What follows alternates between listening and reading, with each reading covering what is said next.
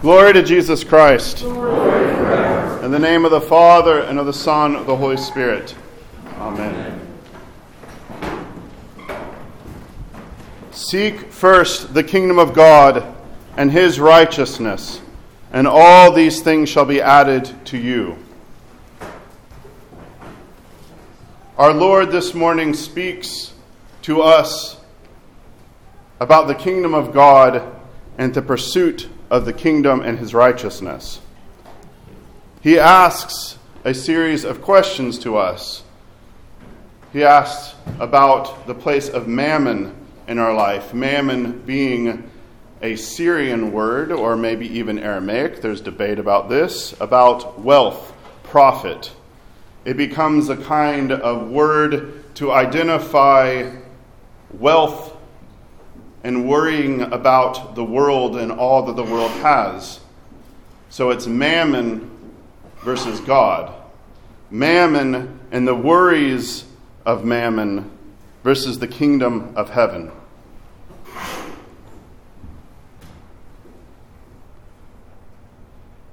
How do we seek first the kingdom of God and his righteousness? Especially in a time like ours where mammon rules just about every screen, airwave, and message that we even hear inside of our own heart. There is and has been a consistent trend, I'd say for probably decades now, if not longer than that. And it is a kind of story that you may be familiar with because I was familiar with it because I can identify with aspects of this story. I grew up in Arkansas. I grew up a preacher's kid. In many ways, I kind of joke that I grew up in the 19th century because I would go to like gospel meetings. We'd actually have debates between preachers. I mean, this is stuff that you read about on the frontier, right? Like 150 years ago. Well, in the early 90s, that was me in rural Arkansas going to these. And as I grew up, and as I saw in peers, and I've seen it in, I'll say, age groups before me, there's a tendency to grow up, and I'll just say conservative, because that's a huge umbrella. But mostly what I mean by that is a belief in the Bible, the miracles of Christ, the resurrection, his atoning blood, etc., etc. Sometime in college, you start opening up to the world. You start seeing things that you've never seen before, hearing things you've never seen before, and you usually react. It usually coincides uh, right with this time. Suddenly, the world is so much bigger than anything that you knew before. Maybe everything that I grew up with is silly, bunk, doesn't really cut it. I need to grow, I need to change. It doesn't mean sometimes that there needs to be growth and change because the things that you understand as a child, you understand as a child.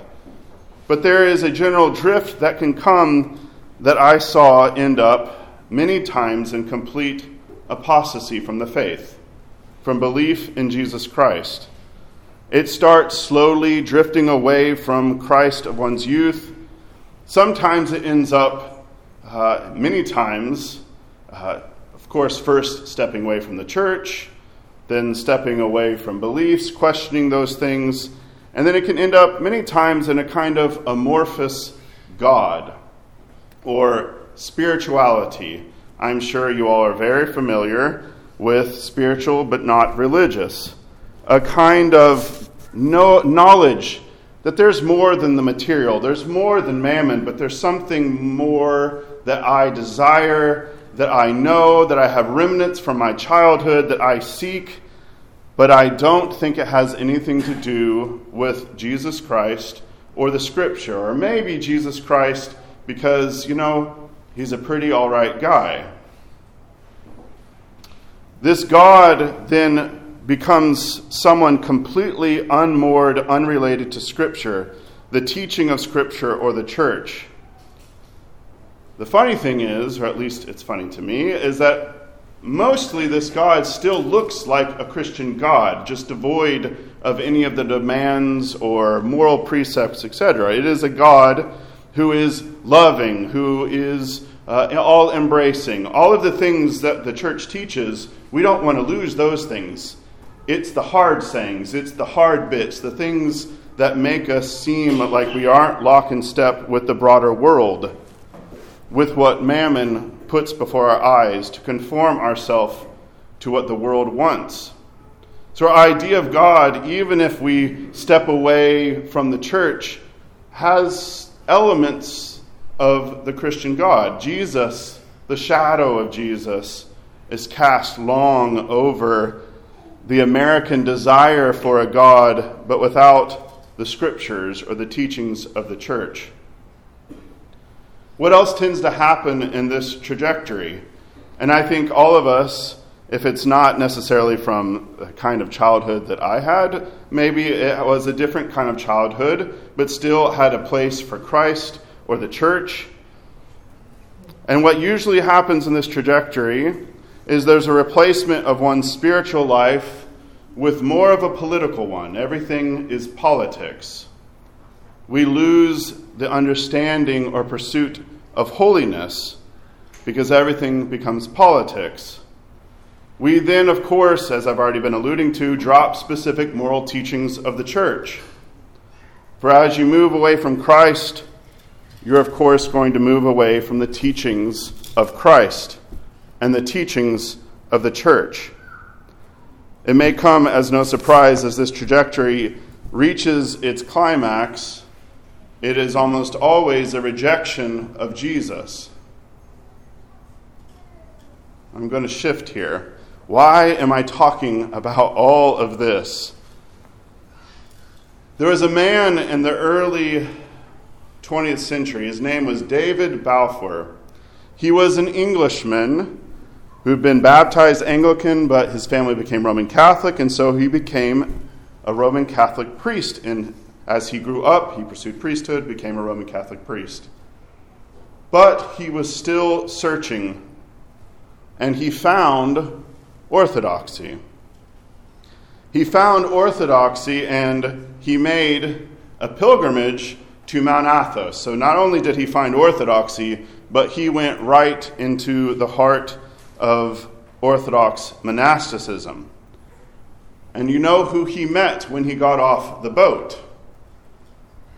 Saint Silouan, who, as he encountered him, heard a word from the Lord saying, You must pray and the Lord will enlighten you. But he did not say anything until he felt completely overwhelmed to tell David what the word from the Lord was. David also met Saint Sophrony, whom we commemorate today, whose icon is before us. Three years now that we've been able to celebrate his feast. David, Silouan, and Sophrony became fast, deep, good friends. David was searching, and he found in St. Silouan, as he found also in St. Sophrony, a father and a brother in Christ. He became Orthodox. He became a priest. He was received as a priest by a Russian bishop. And we have for us the letters that St. Sophrony wrote to him, and we can know what David was asking because St. Sophrony responds to his letters, guides him, encourages him, because life is always a struggle. Well, what happened to Father Dimitri as he became. His life takes a fascinating course, and I'm not going to spend all the time. Let's just say it involves royalty, it involves uh, world wars, it involves spying, it involves all sorts of fascinating stuff. But that's not the point. In the midst of all of that, the world, I pique your interest, we can talk about it at coffee hour. He grew tired he grew disillusioned. He started to drift from the church. And he took a similar trajectory as I've outlined and I've seen time and again, and I've also seen in my own life in my youth. Father Dimitri put away his cassock, he trimmed his beard, and he left the church. And he left the church mostly because he rejected or began to question the claims of Jesus Christ and of the church, the exclusive claims of who Jesus Christ is and what it means to follow him, especially in the mind and in the tradition of the church. Now, what fed this was that when he went to, because he had to be evacuated from Greece because of the Nazis, he ended up in Egypt and he saw corruption in the church. Imagine that corruption in the church. This, of course, if you're already questioning, you start seeing things, it completely undermines your faith. He then also, in his letters to St. Sophrony, talked about that he had left behind all the ascetical practices of the church because he wanted to, instead of fasting, instead of doing his prayers, instead of doing all these things, he wanted actually to do just the positive things. He saw these things as negative. He just wants to do the positive things. He just wants to love and accept people, but without the sacrifice of asceticism. There's a famous quote from St. Sophrony that is actually drawn from one of his letters to David or Father Dimitri at the time. The quote goes like this There are three things I cannot take in non dogmatic faith, non ecclesiological Christianity, and non ascetic Christianity. These three, the church, dogma, and asceticism, constitute one life for me. Now, this seems very strident, strict, specific. But if you read the rest of the letter, you can see Sophrony pouring his heart out to his brother.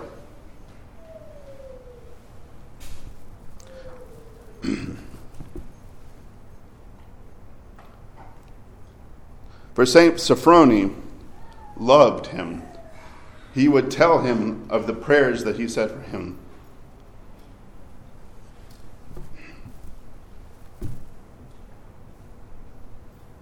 the vigils that he kept for him, the commemorations, talking about it with St. Silouan, talking about it with other fathers on the Athos, worrying about him.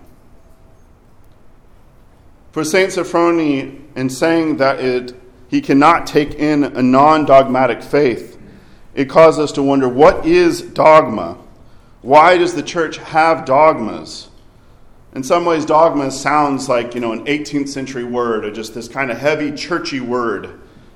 Dogmas are basically they're the teachings of the church. They're the undisputed definitions of the teachings and morals of the faith. They are what defends who Jesus Christ is. They help us to understand as much as we are possible with our human minds the Trinity. They help enlighten scriptures, give clarity to the scriptures. They enshrine and protect what it means for us to be humans, to be man, to be woman, and what it means for us to follow after Jesus Christ, the moral teachings of the church, ranging from what sex is and for, to what money is and for, to what we are to do in this world. Dogmas are intimately related to and rooted in who Jesus Christ is. It is about the defense and understanding of Jesus Christ and the revelation that we have in Scripture, the teachings of the church, enshrined in our liturgies. We even hear it in the Troparia for the great Martyr Euphemia. We hear it, we pray it, and the church defends it. Because the church, a non ecclesiological church, Christianity, is a divine human organism. It is an institution. It is the people, but it is the people wed to God. It is people because, as Father Dimitri or David saw, it can be corrupted. It can be uh, full, as we all are intimately aware of, of fallen people, broken people. And it is what Father Dimitri wanted was freedom. Part of this falling away from the church was freedom. He felt hemmed in by Jesus. He felt hemmed in by the traditions of the church. He felt hemmed in by the asceticism that the church asks of us. But real freedom is to be obedient to God. Real freedom is to live with God's people, warts and all. Is this not marriage? Is this not friendship? Is this not what we want for someone out of their freedom to reject us or out of their freedom to love us? We cannot be saved alone. We have to be saved together. Father Sophrony or Saint Sophrony also says that he cannot understand or take in a non ascetic Christianity.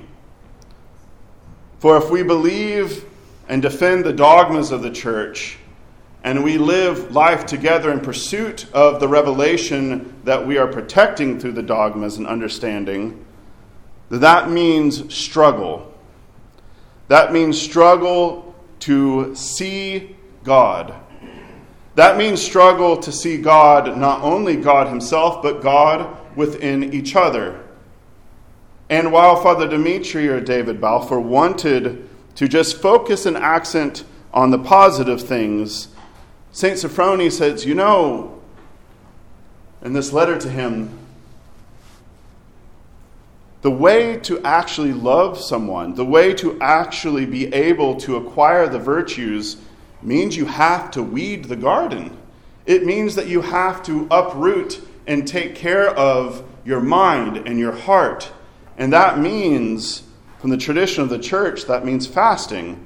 That means vigilance over your heart through prayer, through actual struggle against your sins. Pushing ourselves to pray as the fathers tell us because they know it's hard to pray. It's easier to watch television. It's easier to text. It's easier to scroll through whatever Instagram, TikTok, Snapchat. I don't know, there's probably something else now, right? Uh, it's just go and go and go. The scriptures talking about struggling against sin uh, to the point of shedding blood, or our Lord and what the fathers amplify, is that those who take the kingdom of heaven take it by violence. That does not mean striking out and hitting, it does not mean violence uh, against others, but it is a serious workout, because that's what asceticism means. It is an athletic feat for us through the grace of the Holy Spirit to live into the dogmas of the church, to accept the teachings of the church, and to appropriate this for our life. So I've talked about the tragedy of Balfour, Father Dimitri, leaving the church. He, as I told, his life was all over the place. He ends up in Switzerland. He's married. He has children. And he wakes up in the middle of the night, night and he wakes up his entire family and he tells them, I believe in God.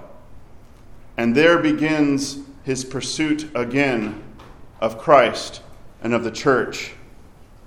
After a long sojourn after the freedom that he thought he was seeking, after everything but Christ and the church, he grieved to his deathbed what he had lost. Losing St. Silouan, losing St. Sophrony, although they had never left him.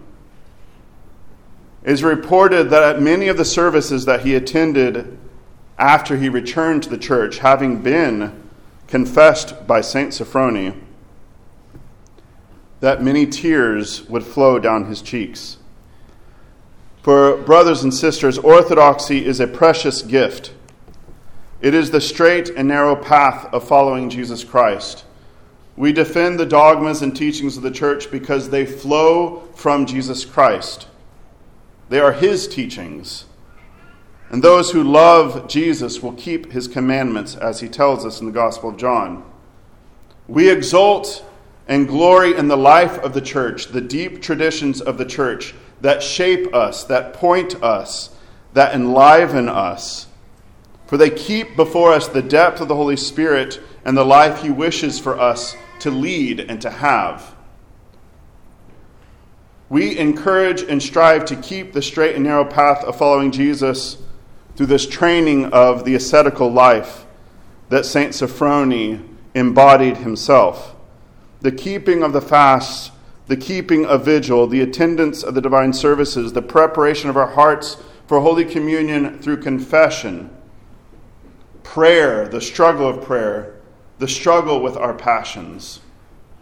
This is what St. Sophrony puts before us, affirmed through the witness of the great martyr Euphemia, witnessed throughout the life of the church, that we are given Jesus Christ in all of his fullness through the life of the church.